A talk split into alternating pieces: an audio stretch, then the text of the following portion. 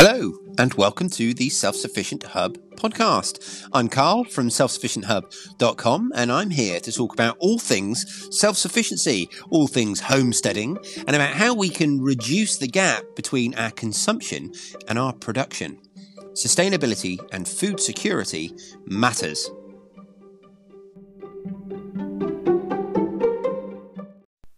Hello, everyone, and welcome to episode 462 of the Self Sufficient Hub podcast. I hope you're all safe and well. Today is an oddments episode. We're covering all sorts of bits and bobs that I've been up to over the last little while since my last oddments episode, and we've got loads and loads to talk about. So, Thank you for joining me today. Thank you to everyone who downloads the show. Thank you to everyone who listens along. Thank you to all of our supporters, all of our patrons. Thank you to everybody who gets in touch with me. The show is going from strength to strength, and we're getting more and more listeners all the time. And I really, really appreciate each and every one of you. And I hope that you do know that. I, uh, I hope I say it enough. Um, I couldn't possibly say it too much. So uh, yeah, thank you every everyone who's listening. I appreciate you. Thank you. I really, really do. So I'm going to start by just getting you caught up with a few things that I've been up to. I, have had a birthday since we last had an Oddments episode, and I started off with that huge thank you, but I want to just extend that even more because on the patrons only Facebook group. They uh, they kicked me out of the group for a few days, and uh, I, I don't go on Facebook a great deal, as you guys will be aware. So I didn't know any of this was happening. But uh, some of the patrons there they organised a little whip round for my birthday, and they just very generously sent me this amazing birthday present. Uh, effectively, it was like a, a homesteading gift voucher, something I could put towards something for the homestead, and uh, I, I've spent it on a new worm bin. So, thank you ever so much to you guys. I just I couldn't I, I, I was so touched when I got that card. I was just completely blown away by it. It's completely unexpected. So thank you so, so much for that. And uh, yeah, so I've got myself a worm bin, and I have to say, I haven't been so excited to receive something in the post for a long time. When it arrived, I was so happy because one of the things we've been struggling with a little bit, and I think it's because when when most people do this, so when most people live the sort of life that I'm living and they grow their own food and they keep their own hens and whatever, they, you know, whatever size house you're living in, you kind of get there quite gradually or at least you kind of add things in a certain order. But because of our house move and where we've moved from a place where we are used to keeping pigs and we're used to having over a hundred poultry we've moved from that space down to a regular house, you know, with a regular garden, which you guys will all know. You know, I'm, I'm, I do not need to beat that drum. But what it means is that we were we're we're kind of facing a few systems that are all a bit wonky. So for the first time in I don't know how long, we've actually had to put some food waste out for the recycling and it broke my heart to do it. And I'm talking about very little, but I'm just talking about more than our chickens could cope with, more than our composting system could cope with, because I'm really reluctant to do too much food composting in our garden and in, in, introduce rats and things here. So having this this worm bin really does feel like a huge puzzle piece coming home, and I'm just I was so thrilled. And you know, if we had developed this way of living while we'd lived here, then it would have been different. We would have gradually introduced things and worked up to it. But we've gone from a, a place where we had all these systems in place, these large systems in place, and then all of a sudden we've got to try and incorporate things from a standing start. So the composting uh, is definitely one piece in that puzzle that I've sort of struggled with, and I feel like this could be a really big, as I said, piece in that puzzle that that kind of brings everything together. So I'm super super excited to get that done, and uh, part of that project is I've actually been harvesting my own worms, my own red wiggler worms, which are the worms that live right near the top of the surface, and I've done that by putting some cardboard down on the ground, keeping it moist, and then then lifting the cardboard, and underneath there, you've got your worms that have come up to the surface to uh, decompose everything up there and, and will work on the things that are decomposing. Now, of course, in the future, when I've got a bit more experience and I'm up and running properly, we'll do a whole episode on worm bins and worms. But uh, for now, I just want to say that uh, I have my worm bin. I got the Urban Worm Bag, which is from an American company. You can buy them on Amazon, and it just looked like a fantastic system. And it was a system that was sent to me by a patron, actually. I received an email and I've forgotten who sent it to me. Please forgive me. I do apologise. Um, but uh, yeah, I, I, received an email with a video in it linking to uh, someone talking about this urban worm bag, and it just looked great. So that's what I've got. It's called a flow through system. So we're not stacking trays and moving trays around. We're literally able to open up the bottom and and capture our worm castings and everything from the bottom of this bag and the worms live in the middle section and then in the top you have your composting material. I'm really really excited by it. Uh, another birthday present i got was an air fryer which my wife bought me and i'm getting used to that. That's great as well. We got that because i'm thinking it's going to help reduce our electricity bills because we're not having to heat a huge oven all the time, and the cooking times are also reduced. So a lot of the things that we would cook in the oven, we can, or even on on the stovetop, we can now cook in this smaller space and uh, more efficiently. And uh, I'm expecting to see a bit of a difference in the amount of electricity we're using by having that. So that's another great addition to our homestead kitchen. I'm really really happy with that. So yeah, it's been it's been a, a great month for for me. um, I've also found the time to go fishing a couple of times. I've been down to the coast and we've caught some mackerel now, you might remember last year was a complete washout. For whatever reason, the mackerel just weren't coming into the shore. And even I even went on a boat fishing trip last year to try and catch some mackerel in preparation of my September challenge, which we'll be talking about a little bit more later. And I absolutely blanked. I just didn't get any mackerel at all last year, which is a real disappointment. Mackerel's one of the things that they're, they're a fish that are really easy to catch when they're there, and you can go down and you can catch dozens in just a couple of hours if they're there. And I like to catch about 50 a year because there's, there's five of us in our household. So 50 a year, that means we can have one mackerel dinner every month for the year, roughly.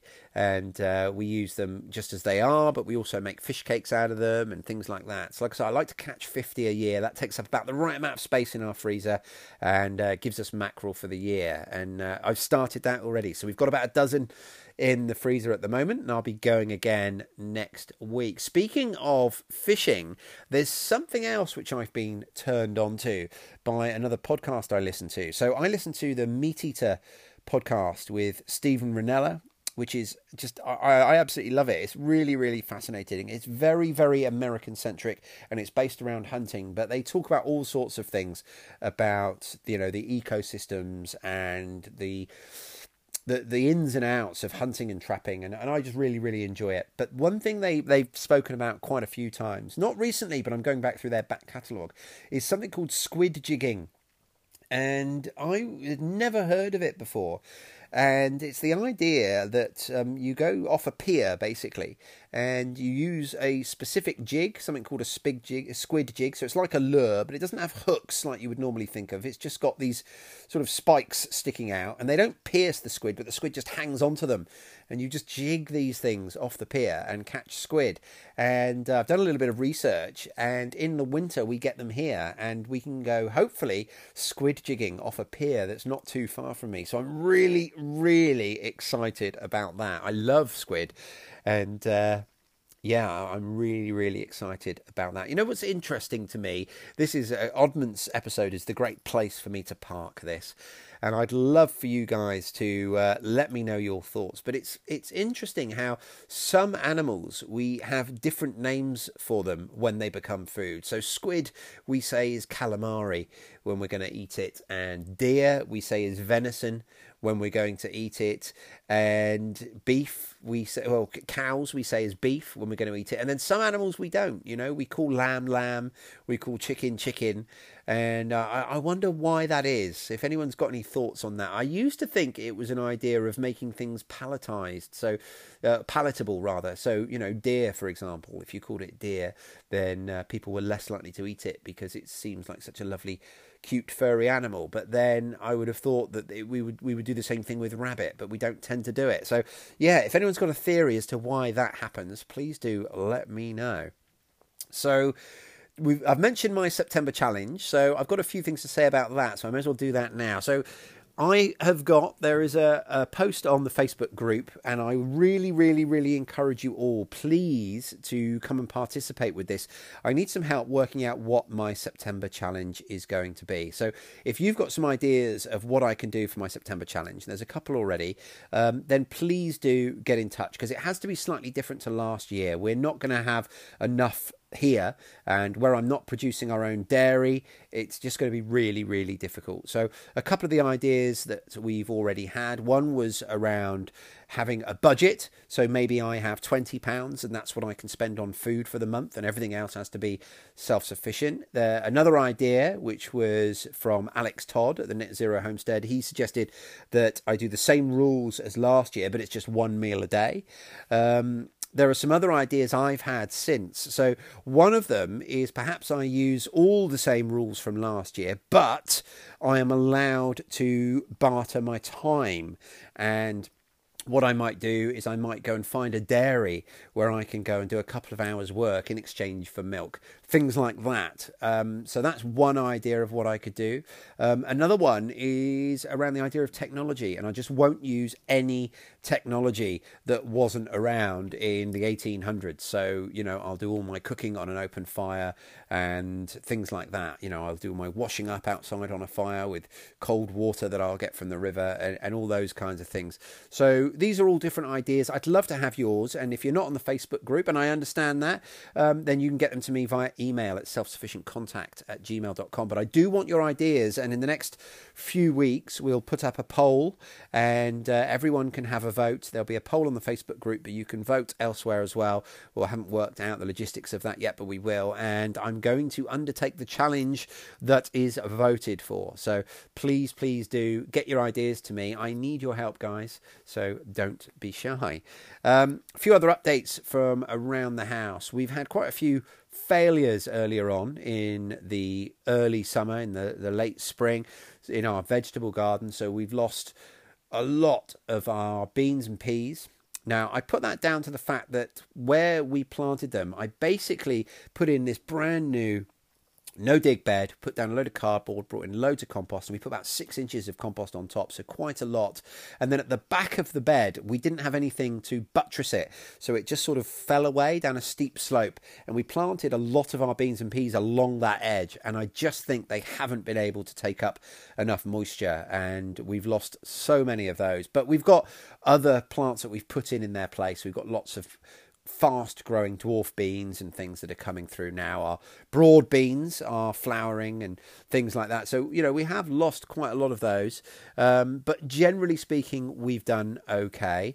Uh, and I think it just goes to the idea of me me rushing this no dig bed and not really quite having the time to get it set up as I would like. And it's my first experience where I'm only dealing with a brand new bed. I don't have any existing beds I can use. So it's accentuated all of those problems a little bit more than it otherwise might. And it's really, again, this year has tuned me into the differences between growing in ground and growing in pots. And because we've got a brand new no dig bed, it can be a little bit more like growing in pots than growing directly in the ground because there isn't yet that, or there is probably now, but when we were, when we were first sowing our seedlings out, there wasn't that connection between the existing ground and our compost on top. It was acting much more like a pot, so it would dry out quicker, it would waterlog quicker, it wouldn't have those all those elements of the soil food web and that connection to the earth that it needs to have that resilience.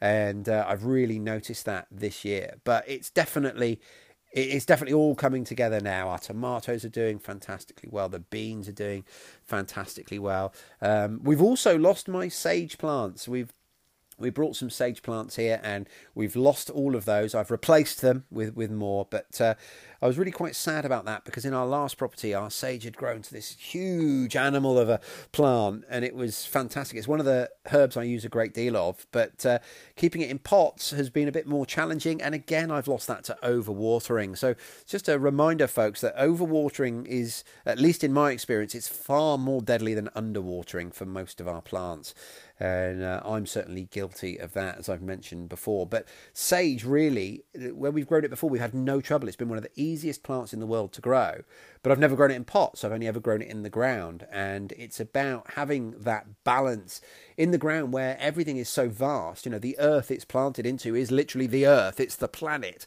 So when there is a lot of downfall of, of rain, it can dissipate and spread out over all of that soil that goes quite deep. And when there's no rain, when there's no rain for several days, there's still access to moisture below the ground. And you don't have that. You don't have that sort of resilience in a pot. So uh, yeah, we, we've I've been struggling a little bit, but we've had more successes than failures. I think we moved a couple of our berries. We moved a, a really big established gooseberry plant and a really big established currant plant when we moved in, and of course it was springtime. They were really in full swing. They had loads and loads of foliage, and they were starting to think about setting fruit but we had to move them because they were where my polytunnel was going. And we've done a really good job of that. I'm really, really pleased with that. We dug up as much of the roots as we could. We put them in big pots, big containers, and we really cut them back substantially. We left a few of the leaves on there so they can still photosynthesize, but we cut them right back, and they've done really well. And a couple of them are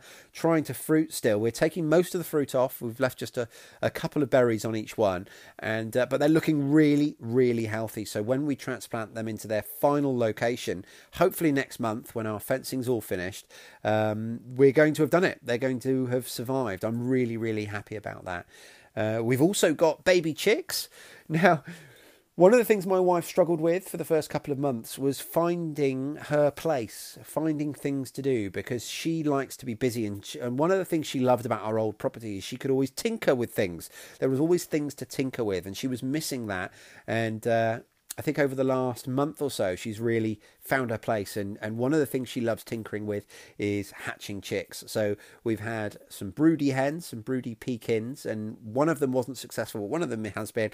And we've got three young chicks that she has hatched. And that's part of my wife's daily routine now, is sort of tinkering with those and finding the, the, the new housing for them. Where are we going to put mum and the chicks for a few weeks until they get a bit bigger? And because, of course, you can't you, you need them to have access to a different type of water bowl, if you like. You also need them to have access to a different type of feed that the other hens would just gobble up if you put kept them all together. So um, that's her sort of little project at the moment that she's absolutely loving, as well as beautifying the front of our house by introducing loads and loads of scavenged flowers from uh, different places. I don't think she's bought very many, but she's managed to acquire thirty or forty pots of flowers here now, and uh, the front of the front of the house is looking beautiful as a result.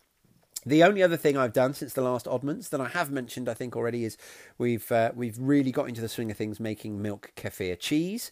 So uh, that's something that is in our rotation now, along with our other cultured things. There's quite a lot going on now in terms of Dad's fridge. In my fridge, there's uh, water kefir, milk kefir, sourdough starters, all that need sort of varying degrees of attention and I have to say I love it. I absolutely love it. It's one of the things that I'm really happy to be to be doing and to have gotten into again after a little full start with Milk Kefir a few years ago. So we, I feel like we're really up and running now. It feels like a homestead. It feels like we are homesteading, and uh, yeah, I'm super super happy to be where we are and to be doing what we are doing.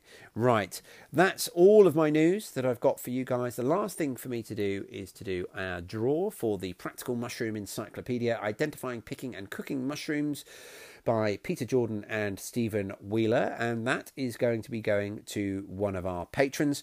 When we moved house, I had a huge library of homesteading books, and I've had to downsize that library. And these giveaways are a result of that. So they are used books that have been on my bookshelf and have been used by me, um, but hopefully they're going to find new homes with you guys. And if you want to be included in these draws, which I try and do every Friday, there have been a few occasions where I haven't been able to do one on a Friday for various reasons, but generally speaking, every Friday contains a patron's draw. All you need to do is become a patron of the show at patreon.com forward slash self sufficient hub. You will not only become eligible for these draws, but you'll also have access to the patrons only Facebook group.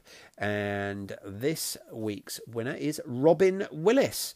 Robin Willis, can you please send me your address via email to selfsufficientcontact at gmail.com and I will get this book posted out to you. Uh, while we're on that topic, Elliot, I now have your address. Thank you so much. Uh, there's been a bit of an issue with me getting hold of that due to my spam filter, I think, but I can't, couldn't find it for a little while. But uh, I've now got your address and everyone else that sent me your address. I should be posting these books out in the next week or so. Thank you ever so much for listening, guys. Please share this podcast somewhere whether you're at home with family members that you think might enjoy it, whether you go to college and you want to share it with people on your course, share it at work, share it with your mechanic, your gran, your doctor. Just share it It's with someone who you think might find it of benefit. That's one of the best things you can do to support us here. And uh, until next time, stay safe, and I'll speak to you really soon. Cheers. This episode of the Self Sufficient Hub podcast was brought to you by our patrons. You guys are awesome. If you'd like to support the show, there's lots of ways you can do it. The easiest of which is just to like and review it wherever you get our podcast. You can also tell somebody about it, whether that's on social media or just face to face with a friend who you think might benefit from it. But however you support our podcast, we really, really appreciate it. If you'd like to become a patron, please consider doing so by going to patreon.com forward slash self sufficient hub. However, you support the podcast, it's listeners like you that make all of this possible. Thank you ever so much for listening, and I'll speak to you really soon.